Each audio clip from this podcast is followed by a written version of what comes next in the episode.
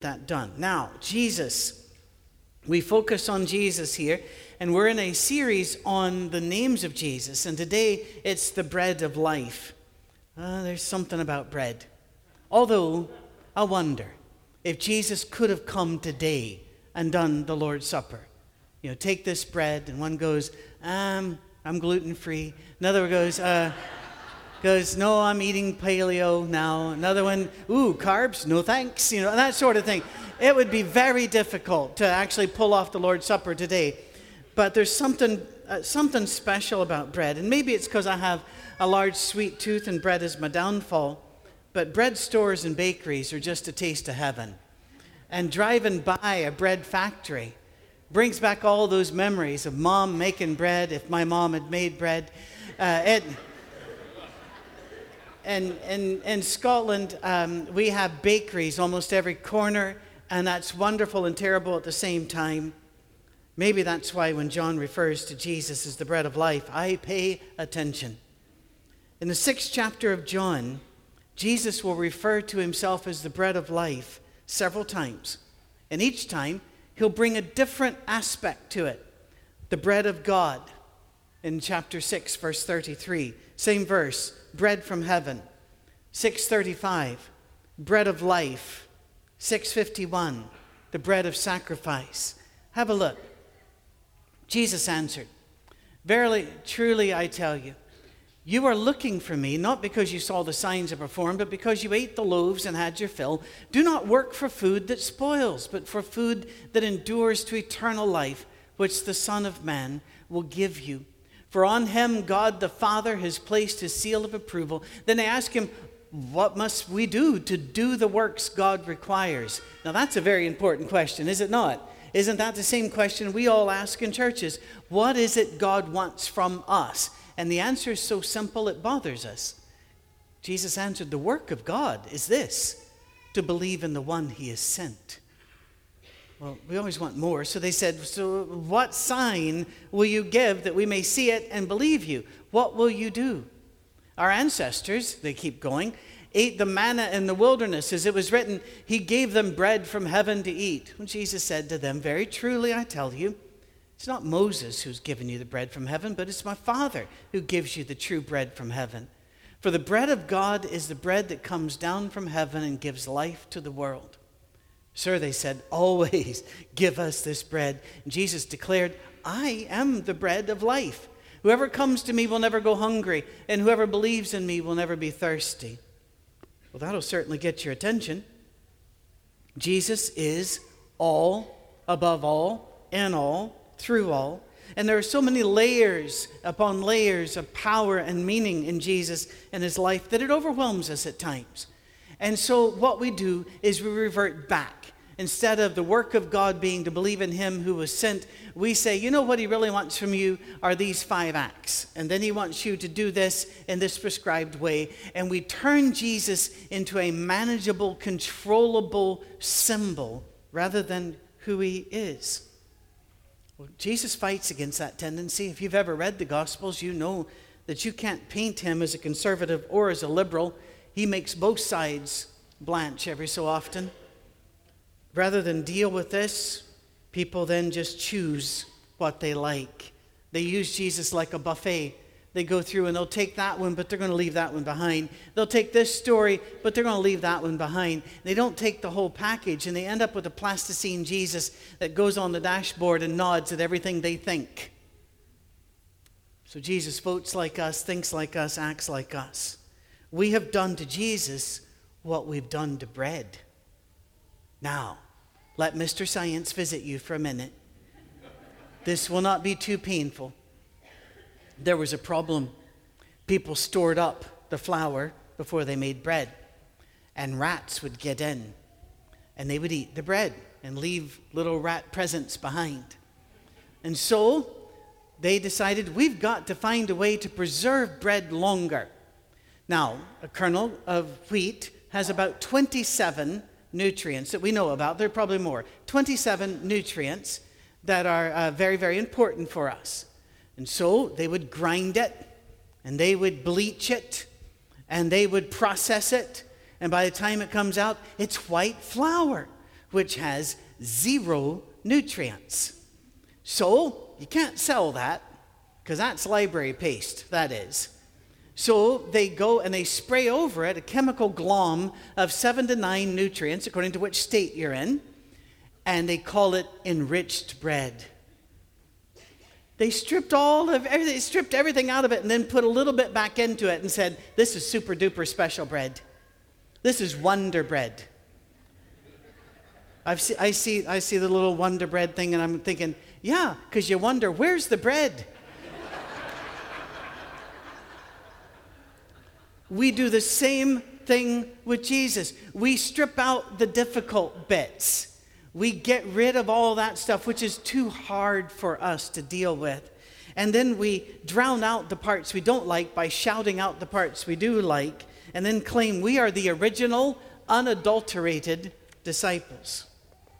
If you don't think we do that, let me just do this again. I've done it before you before. Which is harder? Be baptized or lay not up for yourself treasures on earth? Which one do we talk about? Talk about baptism a lot. Why? Because we're storing up treasures on earth. Or how about this one? Do not forsake the assembly. That's very important to church people, especially church staff people. Or how about this one? Love your enemies, do good to those who curse you. Let's talk about the assembly again, because that's a lot harder, is it not? We can keep going. Sing with the Spirit. Okay? Yay, us. We will celebrate. We will worship. We will engage as, as we were led to talk about there, all right? Or how about this one? Going daily from house to house in prayers and fellowship and the breaking of bread. You know, I already see them on Sunday, and that's probably enough. Seeing them in a controlled environment where everybody's facing away from me is probably the best thing. But I'll sing with the Spirit while I'm there. Perhaps we've stumbled upon the reason why in the United States, the largest voting bloc this election are the nones, N O N E S, no religious affiliation the largest single voting bloc. Why? Because we've traded the real item for flour the rats won't even eat. And by the way, they thought they had succeeded because they had come up with white flour. And you, you maybe uh, have heard the expression, best thing since white bread. Why'd they say that? Because they could store white bread and the rats wouldn't eat it. You know why? rats are smart. And they're looking at that and they go, that's not bread. That's not natural. Well, if we've traded Jesus for something less, no wonder the world's not hungry for him. And look where he puts this sermon right after one of my favorite stories the feeding of the 5,000. And again, I did this about a year and a half ago, but I gotta, I just, you got to talk about the story. Because the, the Bible's not in isolation. When it talks about Jesus as the bread of life, he did it he did that sermon right after the feeding of the 5,000. Uh, 5, Let's review. Jesus is preaching, a whole bunch of people come, 5,000 ish, and they're, they're listening and they're getting hungry. And the Bible says in one of the Gospels that they're even fainting, that they've been out in the sun for so long without food. So Jesus' apostles come up to, to Jesus and say, You might want to wrap it up. Which is, thank you, it is hilarious that you're, you're leaning up to God saying, You're going on a bit long here. Could you back it off some? So Jesus turns around and says to his 12 unemployed friends, Oh, get him something to eat. Oh, why, why didn't we think of that? We've been walking around wilderness for a year and a half. We don't have anything. And 5,000 people showed up at the house to eat. They don't say it that way. I imagine that they gave it a good try. They got amongst themselves and said, What do you got? And they're reaching into the, you know, I don't know, I've got a, a, a lifesaver, something fuzzy, um, a couple Tic Tacs, let's go with it. You know, let's, and so they go about looking for food. Now, I've seen the painting, it's a sweet painting. The little boy, the wee lad, has his basket holding it up to Jesus. in the five loaves and fishes in there. That's not what the Bible says. It didn't say the little boy brought Jesus food to pass around. No, it said the apostles brought the boy that had the food. That's a whole different picture. One boy's mother packed a lunch. One boy had a smart mom, and he's got his lunch. Have you been the only one with a lunch on a plane before? You start wrapping, or if you're at work in a cubicle and you start unwrapping a candy bar, all these heads like meerkats pop up. I imagine he was wrapped around that food at the time that they brought him over. He's, ah, you know, uh, and they're bringing him. And they don't bring Jesus, the boy that has the food, so that Jesus will feed people with the food. They bring the boy with the food to show him that's all there is. It can't be done. And Jesus says, Oh, line everybody up. Okay. In every Jesus story, there comes a point where I ask myself, would I do that? Would, have I, would I align them up? And the answer is no. I would have created a diversion. Oh, look, Elvis, I don't know what I would have said the apostles, we make fun of them sometimes. Oh, look at the silly thing they did. They had so much more faith than I've got. He lined them up. And you can tell, you, you know, Peter wasn't thinking this is going to end well after the 12th guy, because we have sandwiches for 12. So, you know, there you go. Well, gotten first in line, didn't you? You didn't hear about the golden rule yet, did you? And going on, then, then all of a sudden, we got food. We got food. And, and, and, and, in fact, they had leftovers, more leftovers than they started with. And when I was a boy, you killed all stories by making them lectures. Jesus collected all the leftovers because it's a sin to waste. The Bible doesn't say that. I think he collected the leftovers and gave them to the boy and saying, That's for your trouble. Take that home. You know, I'm sorry, and, and your Tupperware, we got it back. Uh, that's important. You don't lose mama's Tupperware. Or back then, Longaberger baskets. I'm sure there was a Hebrew word for it, but still. Take that home. Think of, think of the book of Ruth. What did Boaz do? Always made sure she had a little bit of extra to go home with. It's the same thing. Jesus was a grandson of, Bo, of uh, Boaz and Ruth, if you remember. In that line, he would have had that family tradition. And so, right after this, right after feeding thousands and people completely misunderstood the event, he had to preach a sermon. How did they misunderstand this? Easy. Some thought they'd found a free supply of bread and fish. And people? Many people will follow and serve anybody and trade away all of their liberty if you'll give them free food without work or obligation. We know that.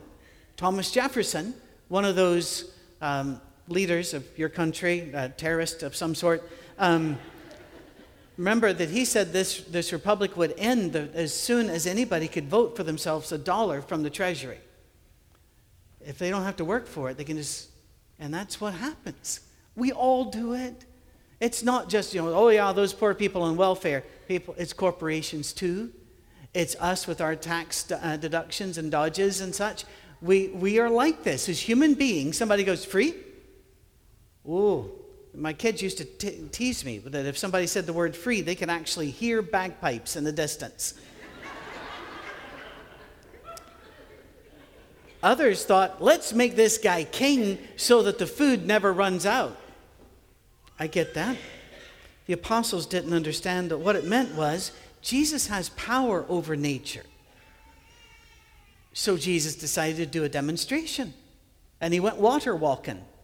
If you remember, right after that, they get in a boat and go away, and then he goes out to be with them walking on the water during a storm. And again, that's a different story for a different time, but that's a, that's a fantastic story too. Because they're out there, they're in a boat going, We're going to die, we're going to die, this is awful, we're, you know, this is it. Uh, and Jesus is up on a high place and looks down and sees them. The Bible says, so he went to be with them, next line, as he was about to pass them. Now, friends, that's funny. He went out to be with them, but the next thing you know, he's walking past them. You doing all right, guys? See you at the other side. He didn't actually say that, that's not in the Bible, but he had to say something. He had to make boat noises. I don't know what he did, but he did something to get their attention. And only Peter, only Peter got it and said, The safest place in the world right now is where Jesus is. Jesus, let me get to you.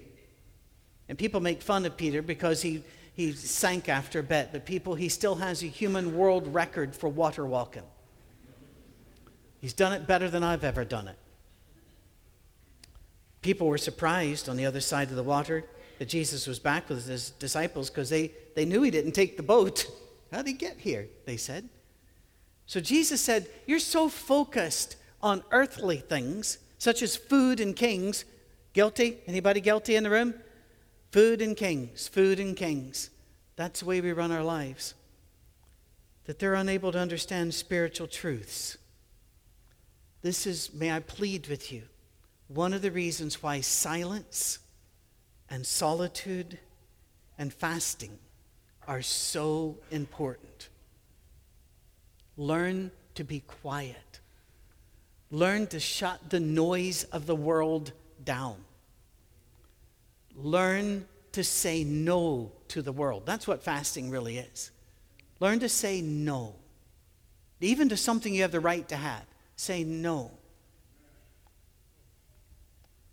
Jesus says you ought to have priorities. So, Jesus in chapter 6 and verse 33 says, Seek ye first the kingdom of God. Go first for the kingdom of God. And that is so hard for us. He said, Everything else will be added to you. Seek ye first the kingdom of God. In fact, he stresses that throughout Matthew in particular. John picks it up kind of tangentially, but uh, in Matthew, seek ye first the kingdom of God and his righteousness, and all these things shall be added unto you. That is so hard. In the Old Testament, it was one of the most commonly taught precepts, and yet in churches, we rarely hear, seek Jesus first. We tend to say, seek correct behavior and ritual. He says, seek Jesus. That's a different thing. The people thought that the great miracle they had witnessed was just the first of what would become a very long stream of many, many, many miracles. And there have been churches started in the last 2,000 years. They're all about what Jesus really wants is a continual miracle. But Jesus said no. Even then, Jesus said miracles are not the point. And if they never saw another one, it shouldn't impact their faith at all. Both this crowd and the Samaritan woman, which he will work with in this, this book, still had a problem getting their eyes off of the world and getting their eyes onto spiritual truth. And so, whenever told about spiritual bread or spiritual water, the Samaritan woman, their first response was, We'll take that now, please. Instant, instant bread, instant water, instant so you can go to any Christian bookstore. Remember bookstores? We used to have bookstores. But you can go to Christian bookstores on the web and find so many books 12 steps to great Christian living or five steps to overcoming in prayer. We want it simple, don't we? We want it sorted out so that we're all figured out. And God says, no, hunger for the right bread, and you won't hunger after anything else again. But you got to hunger for the right thing. They didn't understand that the real bread of heaven was standing right in front of them. Like, just like Corrie ten Boom told us, once you have Him, lack of physical comfort means nothing, and nothing can take away your contentment. You've heard the expression, perhaps, you are what you eat. That's kind of concerning, isn't it? Because I, I tend to eat a lot of natural stuff, so evidently I'm, I'm fruit and nuts, and that Um, concerns me a little bit. I wanted to say that before you did. Jesus tells the people in front of him that to take Jesus as Lord of your life will change your life forever. Take him in, eat him, and become him. He will become your life, and he will become the guarantor of your life for eternity. Verse 51 the, this flesh was given for the, for the entire world. I am the living bread that came down from heaven. Whoever eats this bread will live forever. Remember this life is a gift only Jesus gives. You want eternal life, you've got to be eating the right thing the bread of life. This bread is my flesh, which I will give for the life of the world. Then the Jews began to argue sharply amongst themselves. By the way, you don't have to say Jews here. You could say anybody would have. How can this man give us his flesh to eat? Jesus said to them, Very truly, I tell you, unless you eat the flesh of the Son of Man and drink his blood, you have no life in you. Whoever eats my flesh and drinks my blood has eternal life, and I will raise them up at the last day. It is very exclusive. If you don't take Jesus, you don't have life. That's the deal. God gets to make the deal. If you take Jesus and let his flesh be your flesh and his blood your blood, you will have life today and in the last day. Now, let me, these are illustrations that, are, that seem strange to uh, modern Western ears. So, here we go.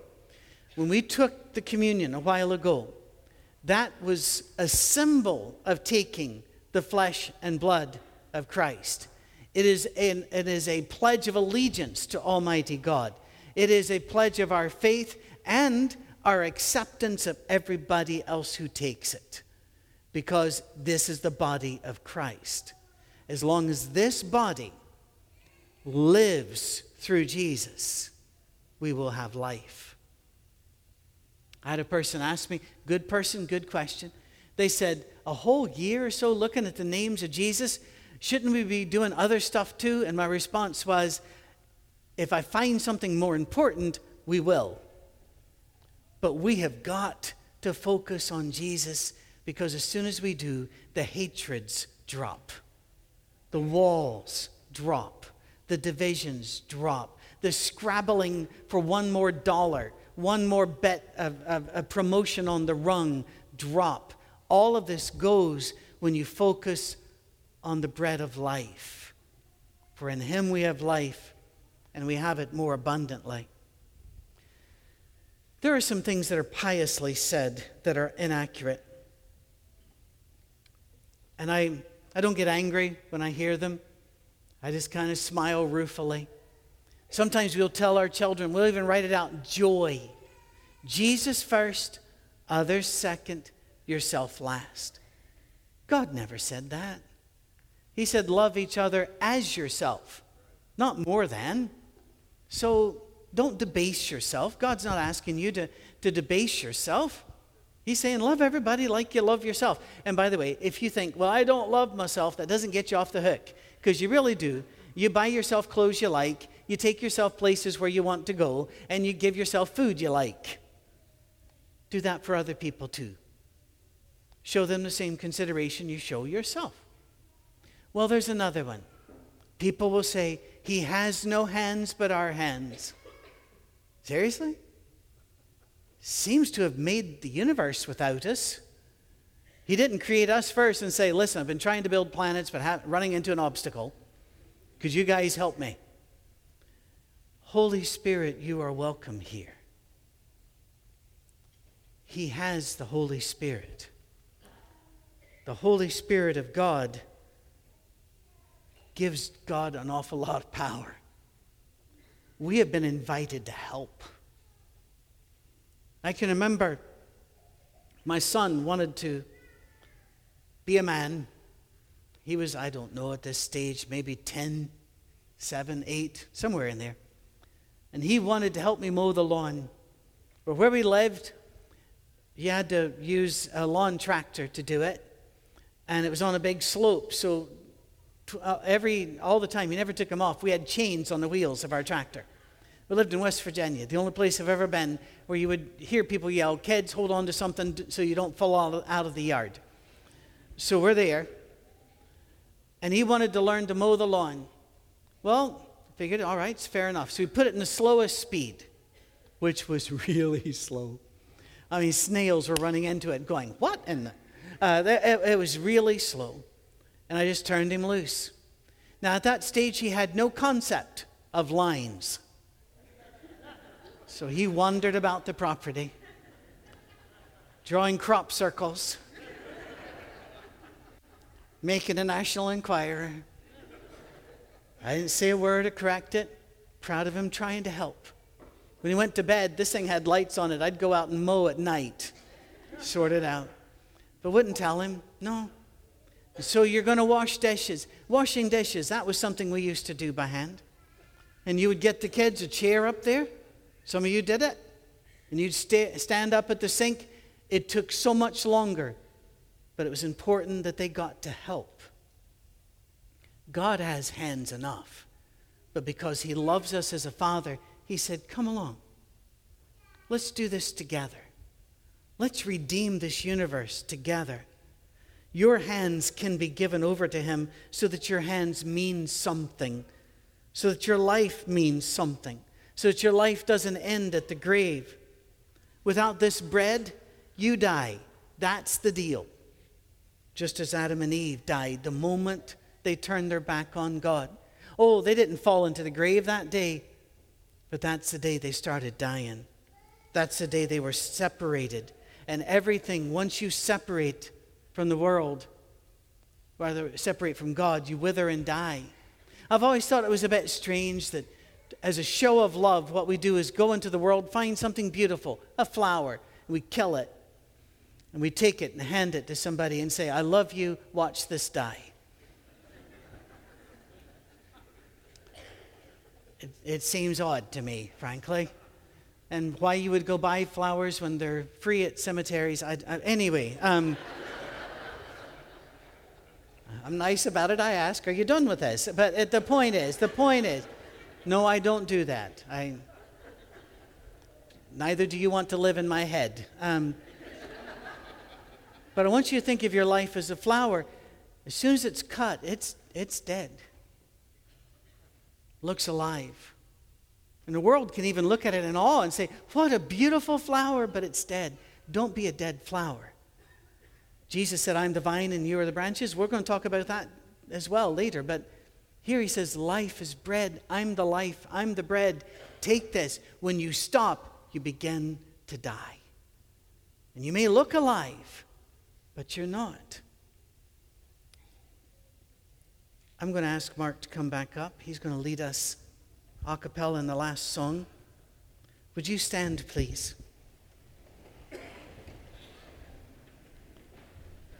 The people of God are alive, for they have eaten the bread of life.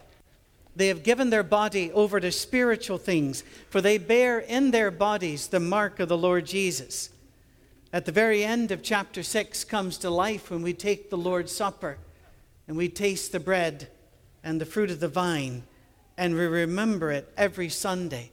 That to love the Lord means picking up a cross, laying aside physical and earthly concern. After class, some of you will go off, most of us will go off and eat lunch, but you'll be hungry again later.